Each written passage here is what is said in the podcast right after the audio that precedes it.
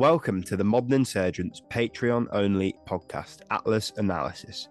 Here, we talk to our writers in an informal setting and explore some of the more niche and obscure groups from our very own database, which you can find at themoderninsurgent.org. Sit back and enjoy our more relaxed, casual conversations with our team. Welcome to another episode of Atlas Analysis. Today, we're joined by Adrian Cornejo. Adrian, how are you doing today? Good man. How are you? How are you? Oh, fantastic. The weather's been really nice here, so I am happy for once. wish I could relate. Wish I could relate. so, would you like to tell us a little bit about yourself? Of course. To begin with. Yeah. So, hi, uh, my name is Adrian Cornejo. Uh, I'm the head of internal relations as well as a contributing writing here at the Modern Insurgent. And I'm heading into my uh, freshman year of college. Um, I'm majoring in political science and minoring in journalism. So yeah, glad to be here. Hmm, it's a pleasure to have you on. So today we're going to be talking about the National Socialist Movement. So let's kick it off with, funnily enough, what what type of group is the National Socialist Movement? well, uh, seems like a bit of a hard guess, maybe, but uh, they are a uh, a far right uh, neo-Nazi group that are uh, that are primarily in the Northeast currently. But yeah. Hmm. And we'll kick over a brief history. Um, when and where did they start? Yeah, so the uh, National Socialist Movement, uh, they started off in uh, 1974. Uh, they were founded by Robert Brannen and Cliff Herrington. Both of those guys used to be stormtroopers that worked uh, in the American Nazi Party uh, under George Lincoln Rockwell. That party was founded in 1959, and after his assassination, it dissolved. Um, so yeah, those two guys went and they made the National Socialist Movement, which um, originally it was named the uh, National Socialist American Workers Freedom Movement and stuff. And then later on, once leadership changed, it was renamed to the NSM. So certainly yeah. a, a golden path for the founders of this Nazi group. They've sure. come from come from the stars. Mm-hmm. So, what makes what makes these Nazis different from any others? Is their ideology any different? Well, the thing I've noticed with this group is that they're very specific on the things they want.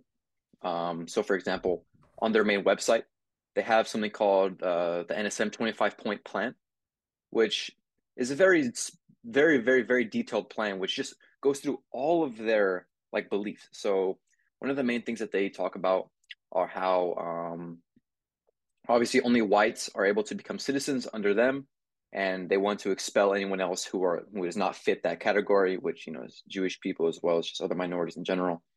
And um, they want to abolish like unearned incomes because they believe it's going to break away from rent slavery as well. So they want to have uh, like healthcare and all these different sorts of things but only for white people in general only for whites nothing else. And so yeah so if you're a minority you can't you don't have access to schooling don't have access to housing, you don't have access to any of these types of things. So you're basically just living like just below everyone else. Sounds very fun. So you said they were kind of uh, most prominent in the Northeast. Do they possess power or influence over any of the local communities there? Well, the thing is with these types of groups, uh, there's only so much influence that they really have and stuff. Uh, WikiLeaks found out that in like 2009, uh, they exposed that there was like 61 chapters in over 35 states, um, and they were founded in St. Paul, Minnesota, and their HQ is in was in Detroit, Michigan, and stuff. But the thing about the influence in the community is that obviously most normal citizens aren't going to believe in these radical ideas, but they have tried to get into those communities more by you know putting out flyers on people's areas, you know things like that as well as interestingly enough, um, they had a, a camp that was uh, called the Viking the Viking Youth Corps, which later on, whenever leadership changed to a man named uh, named uh, Jeff Schoep uh, in 1994, um, they launched a summer camp for youth. Usually, they they said it it advertises from 14 to 17 year olds, but there are show there are cases that show that they were younger than that, and it's just a camp teaching these children how to become members of the NSM and how to like the beliefs that they have and things like that. So that type of stuff I found very interesting about them because I haven't seen that in any other group. Yeah, it certainly seems like. I mean, for a start, as the name makes me laugh a little bit. The Viking call. Uh-huh. Like yeah, they all just... go for the same aesthetics, man. Mm-hmm. Uh, but Jeff Schoep, like I've, I can't say I've done loads of research. That's kind of one of the points of this of Atlas mm-hmm. analysis. But I, I had a little look uh, about him. He seems like a character, to say the least. Yeah, uh, definitely a character change if people believe in that. Um, mm. That's for sure. Yeah, he, he took he took over the the NSM uh, in 1994. He was only 21 years old when he took over at the time, because uh, Cliff Herrington, one of the original founders, um, handed over the. He stepped down and gave him the position because he was active a lot. And interestingly enough, he stated that he felt like he was a Nazi whenever he was in the fifth grade or on fourth grade, like whenever he was very young. so it's you know but now he's taken this path where he you know is anti-racist and things like that but that's up that's up for debate whether or not people think that people like that can change mm. and that's what i want to get more into i think it's a a story that needs to be told mm-hmm. how how did jeff become or become a supposed anti-racist what what happened to the nsm for this to happen yeah so so it all starts off with a guy. Uh, his name was uh, James Hart Stern, and James Hart Stern and um, and Jeff Schoep have been in contact for a couple of years from tw- around 2014, and they he would actually they would have talks about uh, like the Holocaust and things like this. And by the way, James Hart Stern is a civil rights activist. He's not a like Nazi or anything like that because he's a black man. Um, so obviously, it's very opposing right there, of course.